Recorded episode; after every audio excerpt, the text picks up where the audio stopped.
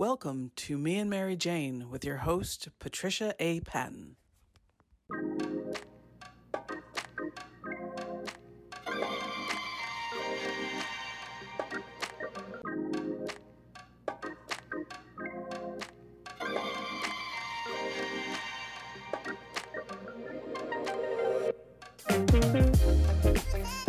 So, hello everyone. This is Patricia Patton, and welcome to Me and Mary Jane.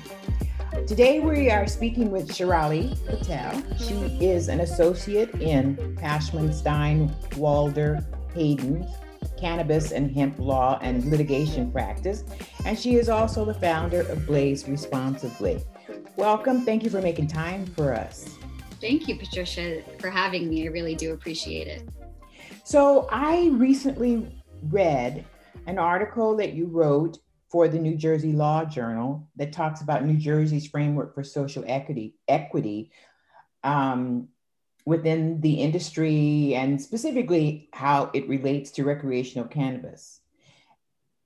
I don't have a clue. I can't make sense of it. I've heard people talk about it a few times. I'm not real clear what a micro license is. The only thing that I am clear about is that the New Jersey law, as it's currently written, does not define social equity. So let's start with the article and see if I and my listeners can get a better understanding of that. Sure. So uh, you mentioned about, you know, not having a definition for social equity in New Jersey. And so typically in other states, they they define social equity applicants as someone who's been uh, you know, harmed by the drug war, so had a prior conviction for possession potentially uh, for minorities, for women, for veterans. Um, in New Jersey, instead of doing it as a social equity applicant status, New Jersey decided to create a mini licensing category, which they're calling micro businesses. So micro is, you know, smaller. So think about micro licenses as smaller licenses for smaller players who want to get into the industry who may not have all the resources or capital or experience that you essentially need to get one of the full licenses. And so micro licenses are pretty much carved out for women, minorities, people of color, really anybody actually. Um, and there isn't requirements that you had had to have gone through a possession charge or had you know been through the system or anything like that so it's and that's why we preface it with it's not a social equity applicant status because anybody can technically apply for a micro license. And so is this a, is this some new way of looking at the brave new world or I mean in a way it doesn't make a lot of sense. I'm not caught up on the words per se, but mm-hmm. I don't see how this actually um, makes room for a wider participation. Yeah. So does it? To a degree it does because of the two restrictions with micro licenses. So here's so in new jersey for example we have 12 existing licensed operators who are all part of the medical program. And all but i believe one of the entities are what's considered an mso or a multi-state operator. They're already operating in other states. They have um, high high net worth you know individuals. They all look a certain color, let's say, for the board purposes, and they are all coming with out of state experience and they're not New Jersey residents. With micro businesses, in order to be eligible, 100% of the equity has to be held by New Jersey residents. So that's number one, um, which you know takes a lot of the big players out of the picture because getting to that residency piece. Number two is that at least 51% of the owners directors or employees of a micro business have to live in the municipality in which the micro business will be operating out of or within a neighboring or bordering town. we so- have seen this not work. We have seen police captains who live in other states run different um, municipalities. We have seen um, we have seen small businesses just get loaded up with a woman as the head of the business, but it's really owned by men. I'm not sure that this is really a way to address the problem. Yeah, and I completely get that concern. And we've expressed this at prior meetings with the CRC, the Cannabis Regulatory Commission at the state level, to give more clarity. And that is going to come in the rules and regulations. So all we did in New Jersey was pass enabling legislation, which provides us with an outline or a framework for what the state can work within.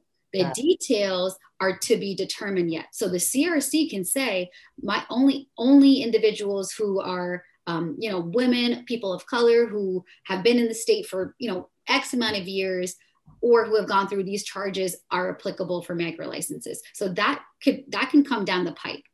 Right now, they're just broadening it and saying that we are going to have these types of mini licenses available, and micro applicants only compete with other micro applicants. I so, see. You're, so you're also in a just separate pool.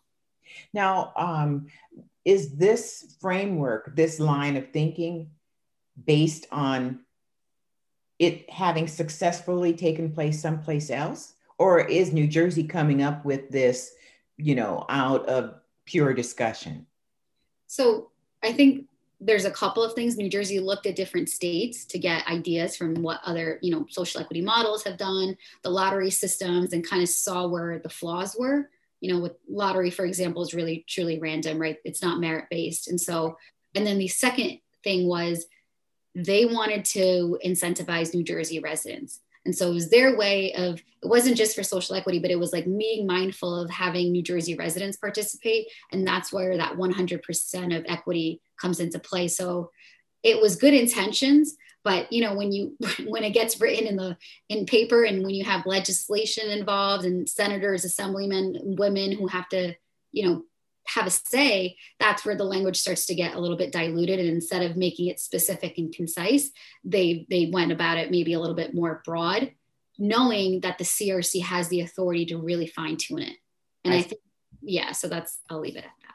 So then um, that makes me wonder about what's actually happening with the CRC. The CRC is the Cannabis Regulatory Commission they are supposed to have, I guess, a framework for all the municipalities by the end of August.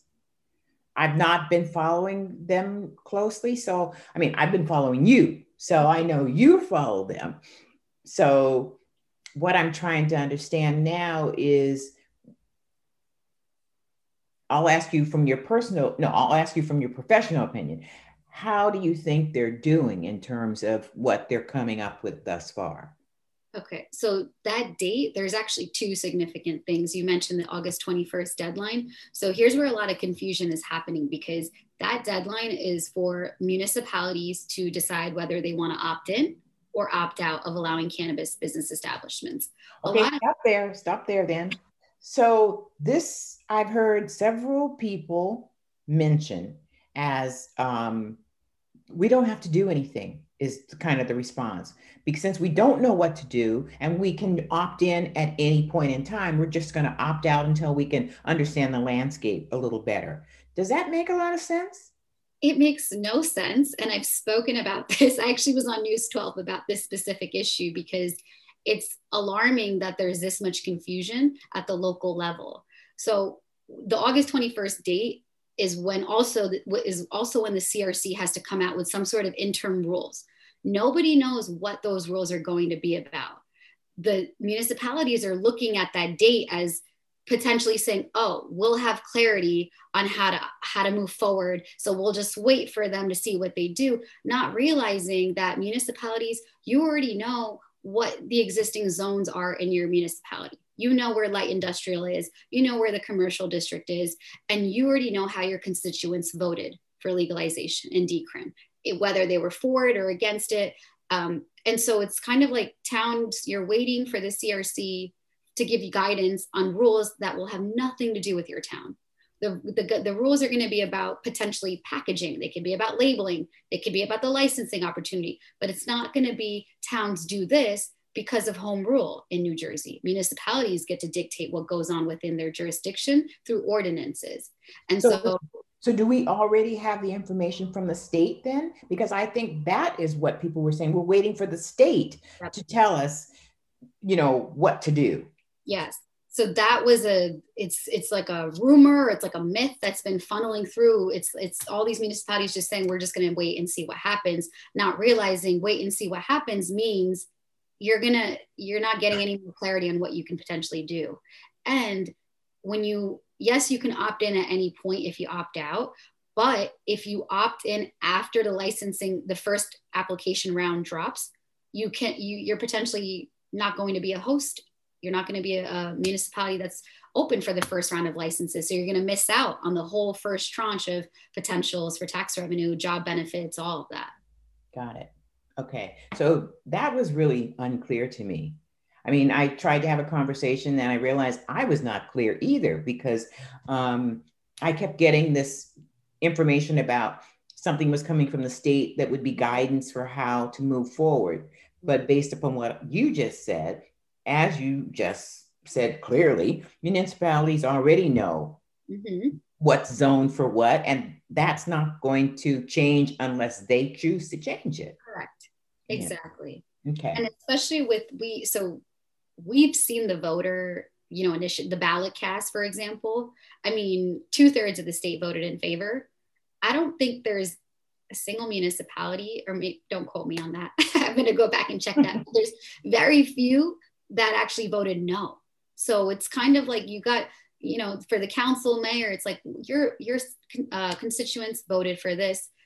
Have your public forums, listen to their concerns, and do it the right way um, in a meaningful way. The state's not going to come in and tell you, "Hey, we, we sh- you should have dispensaries on Main Street." That's up to you to decide what you want, and you know to figure out what type of um, economic revenue do you want in within your borders. I see. So okay, I'm going to continue because I have a thousand questions that are fired off as a result of something you said, but let me stay focused. Um, here you go a little further talking about the New Jersey Cannabis Regulatory Enforcement Assistance and Marketplace. So, this CREAMMA, micro business license applicants will only compete with other micro business applicants. Okay, so that means, as you stated, really, that that should keep the big guys out or that should give you a possibility but but here's my question does small business like the the SBA describes small business and those small businesses are still really big players. They're not really small businesses in the vernacular. So that's what i'm wondering about this. Is this still out of the reach of most small entrepreneurs who don't have a seed rounding or what have you when they refer to micro businesses? Yeah, so it definitely is difficult because you still need to put together an application, you still need to secure property and which you know is challenging and so it is and, it, and of course because of the federal law most people can't go and get a business loan like you traditionally would for your small business so yes it's it's an opportunity, but we haven't we haven't bridged the gap. So it's like we've created, you know, the end line here, but we're at the and we're at the 50 yard line, but to get to the touchdown is to be determined. And so it's like we've created an opportunity, and hence why I think the CRC and the state recognized we have work to do. They created the Office of Women, Minority, and Disabled Veterans and Cannabis Business Development. That office is going to be in charge of figuring out whether they want to administer um, zero to low interest loans or grants or funding opportunities for these types of micro businesses or smaller entrepreneurs. And so I think that eventually we'll get to the point where there are resources, but where we are today, it is difficult for for smaller and uh, players to come into the you know to the fold, and and that's why I'm really cognizant of that. And so when I work with people, I try to get them to do as much as possible on their own um, knowing that you know they don't have the full capital and working with them versus you know somebody who has the capital means to do everything and so um, it's it's an opportunity but we don't have all the you know solutions yet to get them to the finishing line. Right. So i'm going through now the section in the article that um, talks about what a micro business can and cannot do. So what it really looks like. And that begins to give me heartburn just looking at it, you know. Um, I'm not sure if a micro business really is just a business that is plant touching, or could a micro business be a business that is not? Because most of what is here talks about the amount of, of plant touching material that you can mm-hmm. be involved in. So, can a micro business be um, an HVCA, HVAC company? So the way that the state's defining a micro business is it's, it's just a, it's just a mini like it's a considered a reduced form of the actual six license types. Okay. So will apply within the plant touching realm. So for retail, for cultivation, for manufacturing, for wholesale, for distribution, and for delivery, you have your regular licenses, and then you have micro businesses, and then there's a third thing which we'll get to, which is hopefully conditional permits. So you get a micro business license for any potential license category. Okay, retail, cultivation, wholesale, uh, I missed one. Manufacturing. Manufacturing. And delivery. Wholesale, distribution, delivery. Now, the only thing that I can see in there that a person without money could possibly do is delivery. Delivery is a low hanging fruit. Um, potentially retail, wholesale distribution. You know, cultivation and manufacturing are some that are going to obviously be cap heavy because you're talking about equipment that costs a couple hundred thousands of dollars. And you know and also ex- you're going to need experience to get one of those cultivation manufacturing licenses. And so that means bringing in partners out of state et cetera. And so they're they're very difficult. But wholesale you know you need you need storage space and you need some vehicles potentially you can figure that out right yeah. same thing with distribution and delivery and so and and retail you can have a small you can create think about it as being like the craft brewery or the mom yeah. and pop right the yeah. go-to having that boutique like very unique model can work for a retail level if you have small small square feet and you're in a town not like jersey city you know where you can afford the square feet like pricing and, and, stuff. So there are, I think, a couple models aside from the cultivation and manufacturing, which again, depending on how, who you partner up with in the state, you may be able to figure it out. But so, so, so then um, municipalities who are thinking about how these micro businesses can benefit their citizens. Mm-hmm I mean, it seems like you need a clear understanding of what that is in order to figure out how you might be able to pass some of those opportunities on. Absolutely. Yeah. And that's why they're missing that because a lot of uh, municipalities are opting out of retail. You know, yes. they don't want the shops, not recognizing that's a really, that's a great entry point for micro businesses. So that's that's something to think about. And I don't think that people have actually thought about that because I think when I think retail, I think when I think retail, I think either head shop or um, dispensary. Mm-hmm. At, but there are lots of things in between that. You and, know? and so each, so this is at the municipal level, but the state has allowed retailers to have on on-site consumption permits. And that's up to the local municipalities to decide whether they want to allow that. So now you can apply as a retail applicant, as a micro business, and then potentially also get the permit for on site consumption. Now you have another revenue model that's bringing money, and you're starting to build a community center, right? Because people who are in public housing, multiple dwellings where you have restrictions on consuming, you have nowhere to go and legally you can't smoke on the sidewalk so yeah, yeah. we need places where people can go and that's where the micro businesses i think can really flourish but i really think that um, you know people have to open their minds to that you know because i think there is an automatic resistance hmm. to um, the possibility of people smoking publicly or what have you but then as you say the alternative to that private consumption, nobody wants that responsibility either because they're afraid that that will bring um, lawlessness or something like that. You know. Right. But then it's like we allow alcohol. We have bars. Uh, we, you are know. not going to get any. You know. I know you're. I don't have to you're on the right side of this but that's the thing you know we as a society we allow alcohol we allow tobacco and it's become a norm And we forget that post prohibition, it wasn't like that. It was still very sneaky and people didn't know what to do and liability. And we still deal with that to this, you know, liquor license holders have to deal with potentially dealing with somebody getting into a DUI or a crash or killing somebody when they leave their bar. That's a high risk. And, you know, it's, that's we can we can kind of use that as an example for the cannabis industry but with less harm knowing that the evidence that we have in colorado now colorado put out a report i think in 2018 from a state level saying that uh, traffic fatalities went down um, teen usage went down. All the things that people are concerned about in new states it's actually they're not warranted concerns. Um, cannabis does the opposite. It's not it's not like alcohol where you get domestic violence going up and you know things like that. Cannabis does the opposite. And so it is a lot of education still. We're still at that point where people just need to understand what this plant really is about um, and still get rid of all that stigma that we have. I, I agree with you definitely. So all right.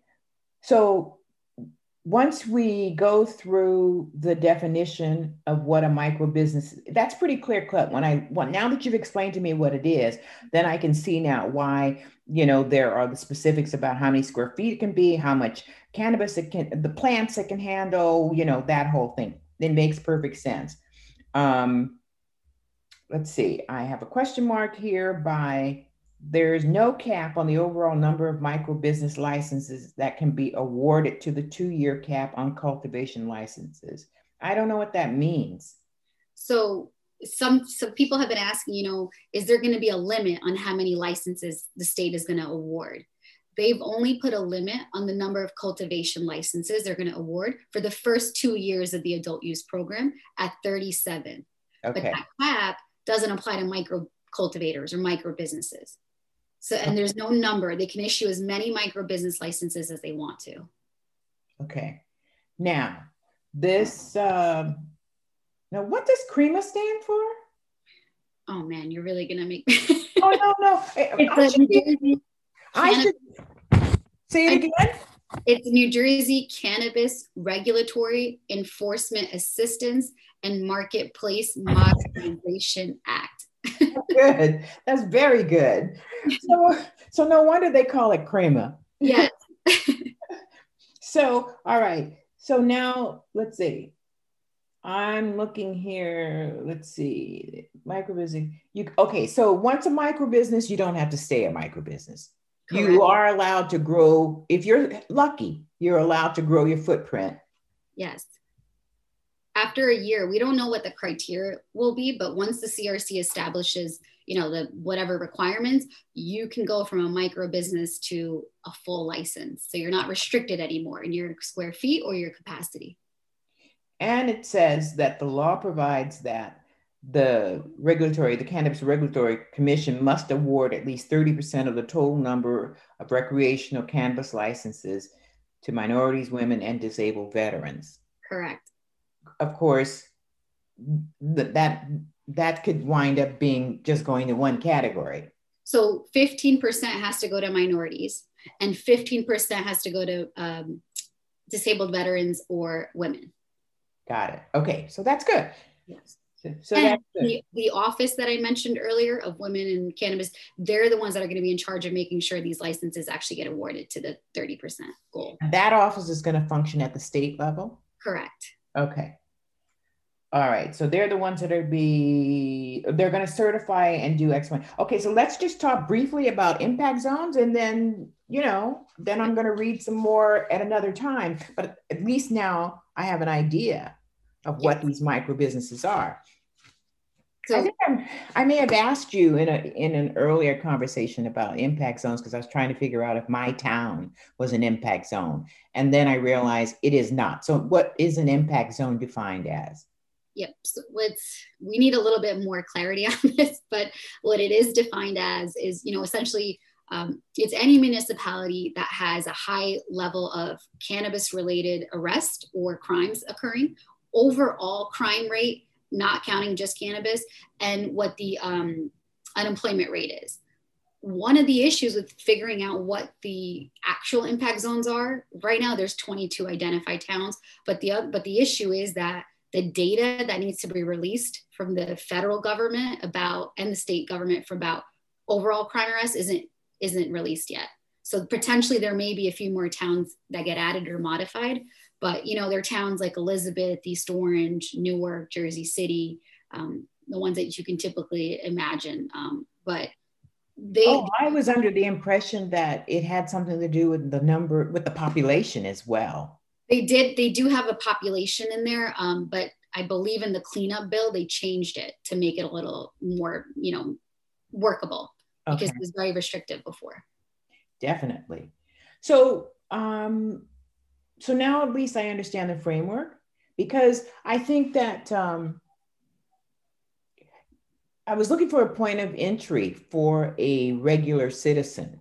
You know, so if you want to be helpful to your, your municipality or your town or whatever in their process of determining what's best or whenever they open these to public conversation this seems like it's fundamental to understand because everybody wants a piece of it and what people are complaining about is like we don't want the big guys to come in um, and i want to own something but nobody really understands what could you possibly own right Exactly. And people don't realize that it's a business at the end of the day. Right. And not everybody is successful in business.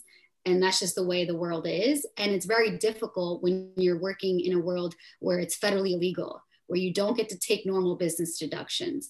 And you know, you have to deal with changing regulations and you need to have cash on hand to deal with these kinds of things. And so it's it's barely it's it's difficult as is in any industry but it's even harder to be successful in cannabis and that's why i tell i step one is always educating them about the opportunities and the process and letting them know there's always more opportunities that will come you don't need to just be the first to do it or to be in the first tranche of licenses you know wait and see what happens wait you know if you don't if you have limited resources and capital just wait slow and steady um, rushing it isn't going to help anybody. And so I really, I try to just help educate everybody step one, like you said, because no one really knows what it is that they're even getting into. Right. I think that's really good advice.